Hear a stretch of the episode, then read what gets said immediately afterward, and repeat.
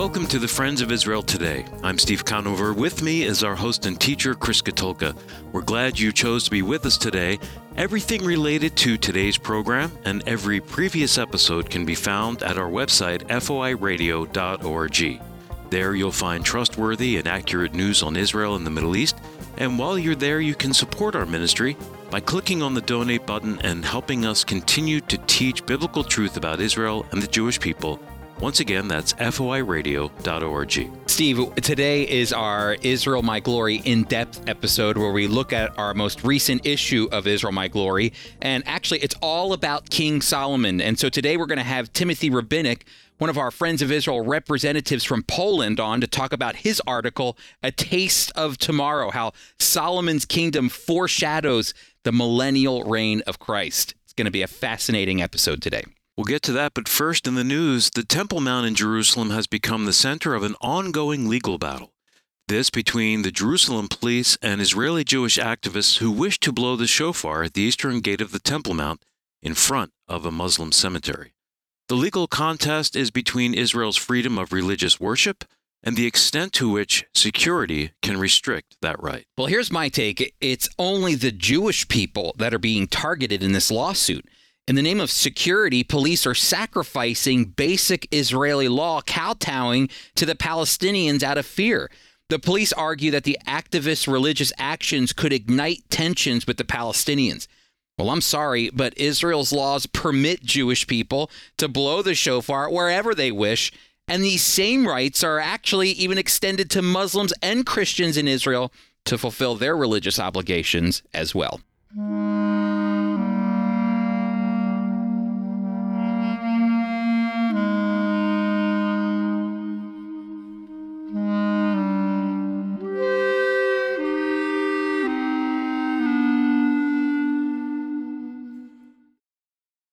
Everybody, I am so excited to have Timothy Rabinek on from Poland, people, from Poland, from Warsaw, Poland. He's going to be talking about his most recent issue uh, in Israel My Glory that he wrote um, called A Taste of Tomorrow. Um, first of all, let me just say this Timothy is a YouTube star, and I mean that. Timothy's a YouTube star. Timothy, really quick, we don't have much time, but can you tell us about your YouTube channel? Okay, well, uh, I'm running a channel called Israel My Channel, uh, and praise God, it's uh, it's growing, and I'm amazed that God uh, is using it. Mm, I'm doing some 3D modeling, and then using that to teach about history and archaeology in Israel. So listen, everybody, you can go to Israel My Channel on YouTube and follow Timothy's great teaching that he does about Jerusalem, the history of Jerusalem, the temple, and actually to dovetail in here, this is kind of almost what we're going to be talking about today in some way with his article a taste of tomorrow because you know what timothy shows us in on his youtube channel is a lot of what jerusalem looked like during the days of king david during the days of King Solomon and the reign that they had. And and and Timothy, I want to start by reading how you opened your article in our most recent issue of Israel My Glory. You wrote this on October 25th, 2021, shares of Tesla spiked almost 13%, surpassing the $1 trillion market cap and making the electric car company and CEO Elon Musk the richest man in the world. But Musk's enormous wealth of almost $275 billion is merely a fraction of the fortune, uh, fortune the richest man in the Bible possessed and that man was King Solomon. Some estimate that today Solomon's wealth would be amount to trillions of dollars. He was so rich that he could finance the United States infrastructure bill of 1.2 trillion dollars himself. But Solomon's riches tell only the uh, a part of his story. His wealth was a byproduct of the great blessing he received from God. In fact, that it, that it, it's that that makes the magnificent period of his reign the picture of this future messianic kingdom. And I have to ask Timothy, what was Solomon's great blessing? Well, Chris, if we go back to the biblical account, we read its wisdom. And I really like the story, actually. Think about it. God promises you that He will give you anything you want. Uh, what would you choose? Well, many things come to mind, right? Uh, Solomon choice is not that obvious, actually. And in fact, uh, the reason, the, the fact that he chooses wisdom shows that he is already wise. Uh, additionally, you know, it, it, it, it shows that he is humble and understands his limitations and challenges that are ahead of him. In the book of First Kings, chapter 3, verse 9, we read, So give your servant an understanding heart to judge your people, to discern between good and evil.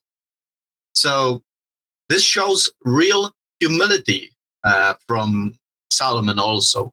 And we read that God actually likes this answer and decides not only to grant Solomon wish, um, but also bless him with riches and honor so that uh, he becomes this legendary king that we know. And you know the uh, the main thing is the wisdom, and the, the all the things that he receives later are a byproduct. That's a, you know so, so the, the the thing that you talk about in the article uh, that will play out later on in what the messianic kingdom that's coming that Jesus will that will bring in the future. Wisdom plays a role in that, and we'll get to that in a moment. But um, you also talk about the fact that Solomon did not have an easy road to the throne. It wasn't just handed to him. It was actually something that maybe you could even argue it's something he had to fight for and there were people fighting on his behalf to make sure that David, his father, passed the kingdom off to him. It wasn't just something that was naturally happening. Do you want to talk about that for a moment? Sure. Well, it is true that Solomon had a, you could say, a rough start. Uh, as you remember, Solomon was not the only son of David. In fact, he was not even the firstborn. So, from a human perspective and understanding the customs of the time, he was not the first choice to become a new king. And if we go back to the biblical text, we see a real battle for the throne of David. Adoniah, uh, who is his brother, his older brother, gathers a coalition of people that try to force Adoniah coronation while David is still alive. At uh, a certain point, Adoniah even proclaims himself the king of Israel. This, of course, causes the prophet Nathan and Bathsheba, Solomon's mother, uh, to prompt David to give a quick order to crown Solomon as the as David's rightful successor. And you know, I love the part when the trumpet is blown and Adoniah and his followers hear it. It's an amazing moment because instantly they realize it's over the rich feast, you know, in the gardens, um, in the king's gardens, the deceitful plan that led many away from the truth fell apart. In that moment, when they heard the sound of the trumpet, it was over. And this is really a, a picture of what will happen in the last days. In the That's true. The sounding yeah, of the trumpet. Yeah, yeah. And, in the Gospels of Matthew, in the Gospel of Matthew, chapter 24, Jesus warns his disciples that in the last days, false prophets will proclaim themselves the Messiah and lead many astray. But, you know, as it was in the days of Solomon, the true heir to the kingdom will reveal himself dramatically.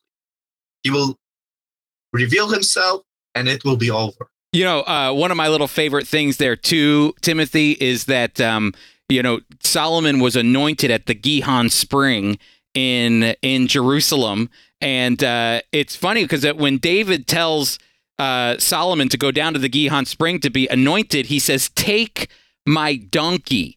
And you would think he would say, "Take my white horse." Take my finest this but a donkey was actually a sign of, uh, of of kingliness. You know a donkey didn't mean you know hey just take whatever you see first you know. It was it was a sign of his it was the king's donkey. And it's fascinating because the same thing is told in Zechariah 9 9 that the king would come humbly but he'd come riding on a on a on a mule on a donkey. And so there's those imageries there of Solomon going down and then Jesus coming down in Matthew 21 that's true that's true. And, and again, this humbleness comes comes the again. humility you know, to choose and- wisdom. and- it took and the pictures humility to choose Jesus wisdom riding on instead of all the riches of the world. It took humility. The same thing is there. You see it early on with with Solomon. We only have a, about a minute left before we have to take a quick break here. Um, but I, I want to ask you. We're gonna we're gonna move into the components of Solomon's kingdom now from your article. The, the the components of Solomon's kingdom from the Old Testament. How they are a taste of what's coming in the millennial kingdom. Uh, how aspects of Solomon's reign will be seen in the future kingdom. But let's start with one really quick. Let's start. Uh, let's start with the judgment. How is that seen? You talk about judgment seen in Solomon's kingdom, and ultimately how it will be seen in the kingdom that Jesus brings in the future. Well, uh, one of the first things that Solomon actually does as a new king is punishing the men who lived through the reign of David uh, and gotten away really with many hideous crimes. Uh, Adoniah and all the his followers and other betrayers were killed, and Abiathar, the priest who uh, supported Adoniah, was exiled. And you know, you may think this is a little bit cruel from Solomon uh, to do such a such a such a judgment, but it really shows, I think, great symbolism and points to Christ, to his return. Because one of the first things Jesus will do when he returns is punish the unrighteous. Uh, we read about this in uh, the Gospel of Matthew, chapter 25, verse uh, 41. So, judgment plays a big part in Jesus' return. And we must remember about this. This there is still time to repent right now and follow the way of the true Messiah, but the judgment of the wicked will come and it cannot be stopped. But God provides a way through His Son, the Lord. Jesus, to have Of course. forgiveness. So when that judgment does come, we have we are on the Lord's side. That is the the beauty of what what what God has done for us. And I think you're exactly right, Timothy, about judgment being a, a part of wisdom as well to be able to judge properly. But hey, before we continue on, uh, let me just say if you want to read Timothy's article and and learn more about Solomon's reign, I want to encourage you to go to foiradio.org right now. And if you have never subscribed to Israel My Glory, we want to offer you a one year free subscription to our award winning Christian magazine that talks all about Israel and the Jewish people from a biblical perspective, trends of what's going on in Christianity as it relates to how we support Israel and the Jewish people. We stand up against anti Semitism, and even how we learn these great biblical truths as we're hearing from Timothy right now from Poland. We have excellent writers who are talking about what the scriptures teach about Israel and the Jewish people. If this interests you and you've never signed up or subscribed to Israel My Glory before, you can get a one year free subscription by going to foiradio.org. And in fact, we want to offer you two options. Number one, you can either choose to get the print version that will be mailed to your house every other month. You can uh, you can sign up for the print version. Maybe you like to hold something in your hands. But I also want to encourage you to check out our digital Israel My Glory. That means everything that you can read will be online by going to israelmyglory.org. And not only can you read the most recent issues of Israel My Glory, you can go back more than 40 years and receive great biblical teaching throughout all of those decades of, of our writers writing about what was going on in Israel, God's prophetic truth, all of it. And the best part is you can research it. If you want to learn about what's well, uh, you know, if you want to learn about what's going on in Israel, you can type it in right in the search bar, and all of this information from 40 years will pop up. Uh, uh, thanks to the great resources that we have at Israel My Glory. So, again, if you've never subscribed, go right now to foiradio.org and you can get a one year free subscription. And you can even read Timothy's article, A Taste of Tomorrow. Again, that's foiradio.org.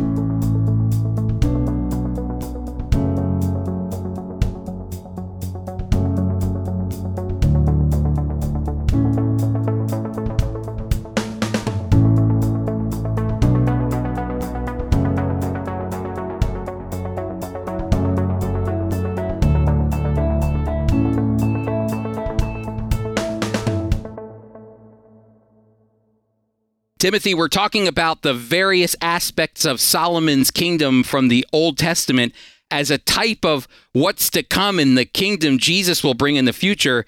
And we just looked at judgment. Now let's take a look at wisdom. Talk about wisdom, Timothy. Well, as we discussed before, wisdom from God gave Solomon everything a human may really desire. Other kings uh, made journeys to Jerusalem just to experience the splendor of his, of his kingdom that he established. And in this way, Solomon certainly is a picture of Jesus Christ. As we remember, even as a young boy, Jesus was astonishing the wise, the elders at the temple. We remember the story when he departed from his parents, and later on they, they find him in the temple and see him discussing the Torah with the wisest people in Israel. Uh, later on, when Jesus began his earthly ministry, people came to Jesus with questions, as they did in the times of Solomon. And every time we see great wisdom in Jesus' answers. Sometimes people even mm-hmm. wanted to trick Jesus, asking difficult questions, yes. right? but in the end, they become full of, full of themselves. Um, and finally, when Jesus will return to establish his millennial kingdom and sit on the throne of David, people will also pilgrimage to Jerusalem just to be amazed by his wisdom. You know, in Isaiah, I give this uh, this chapter nine, verse seven. We read there that Jesus will sit upon the throne of David and over his kingdom to uh, to order it and establish it with judgment and justice from that time forward, even forever. You know, Solomon was wise, but the source of his wisdom was Jesus Christ. Amen. That is amazing. You know, I, Solomon actually wrote a psalm, uh, Psalm 72. Yep. And I, I, you can just hear the wisdom when he says this in Psalm 72, verse 1 Give the king your justice, O God, and your righteousness to the royal son. May he judge your people with righteousness and your poor with justice. And, and, and he goes on about making sure that, you know, his rule and reign isn't one marked by corruption, um, or or sin, um, or, or, you know, but it one that one that's led with it seems wisdom, wisdom to be able to judge properly, wisdom to be able to uh, lead with righteousness. And this is actually a messianic psalm, one that would point to Jesus because uh, I, later on says, "May your king Saint Solomon's writing this. May your king rule from sea to sea, the entire world." It says in Psalm seventy-two. Yeah. And so it, there's that image again that one of Solomon's sons, who we know is Jesus, he becomes from Solomon comes from the uh, Jesus comes from the line of David and Solomon would one day rule from sea to sea and rule with justice and righteousness and wisdom, as you're talking about here. Now, listen, I know that many of our listeners um, uh, will gravitate toward this one because this particular aspect that we're going to talk about of Solomon's reign and ultimately how it gets fulfilled in Jesus's future kingdom is one that even you're closely connected to, and that's peace. And and right now, you know, I know everybody longs for peace. If anybody's longing for peace, Timothy, it's you. You're in Poland. You're right on the border of Ukraine there, and there's a war going on in Ukraine, and you're helping those Jewish people right now who are fleeing from the from uh, Putin's um, war against Ukraine. But you say that Solomon was a man of peace and rest. How is that a picture of the coming kingdom? Well, uh, Chris, Poland has a border not only with Ukraine, but also with Russia. Uh, there is a tiny piece of land that Russia has that is separated from the rest of uh, Russia, and it borders with Poland. So here in Poland, uh, we really feel the atmosphere of war, the disaster and the pain of mm. what war brings. And this is just to give you one statistic since the beginning of the conflict, Poland took in 6.7 million refugees from Ukraine. As part of you know, as part of my ministry with the Friends of Israel, I picked up many uh, Jewish people from the bus stations, the train stations in Warsaw, as they were escaping this conflict. And it was really heartbreaking to me to see, especially mostly mothers, their children, leaving their husbands in Ukraine as they were not allowed to leave the country. So war definitely is a terrible thing. Fortunately, thanks to God, we have a wonderful promise. Uh, and that's why we await this glorious messianic age where finally humanity will experience true peace. Solomon was just a taste of that, as his wise rule enabled him to win territories without the sword. You know, his father was winning territories with the sword. He was so wise that he was even able to expand the kingdom without battles. It was probably the most peaceful times in Israel's history. But this is just a sample of what is coming when Jesus returns. Jesus brings the ultimate peace. That w- it actually even says later on at the end of the book of Revelation that every tear will be wiped away. There will be no more mourning. Sin is unraveled because of what Jesus does, bringing not only peace to the world, but peace between everyone, uh, an internal peace that only He can provide. Timothy, one last thing here, and we only have a few seconds left. Why don't you share with us that one final component that is very important to the kingdom uh, uh, that Solomon had and in connection with the future kingdom to come with Jesus? There's one final component there that I want you to share about. So it, it is the temple, uh, the millennial temple. And uh, if you think about it, uh, both temples, the Solomon temple and the millennial temple, are very unique because they have the presence of God within them. This will be something spectacular when the presence of God will once again live among people. Israel, in the days of Solomon, was able to experience the presence of God in Jerusalem. So the times of Solomon were both a picture of what was in the beginning when God was walking with Adam and Eve in the Garden of Eden.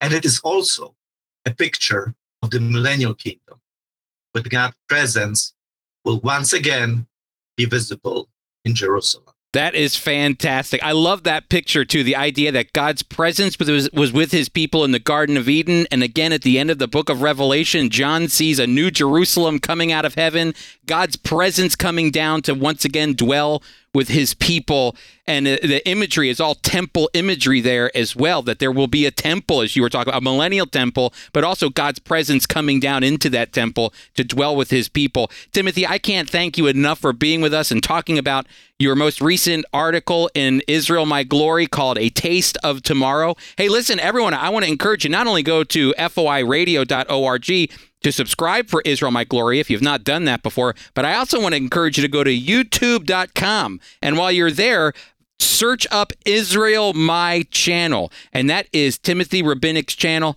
which will teach you some great history about what was going on in the time of Solomon, in the time of David in Jerusalem, give you pictures of what it looked like, and also what it means for us today as, as followers of the Lord Jesus uh, uh, when we see what's going on in Jerusalem. Again, that's Israel My Channel on YouTube. Timothy, thank you so much for being with us, brother. We really, we really appreciate it. Thank you, Chris. It's, it was a pleasure to be with you.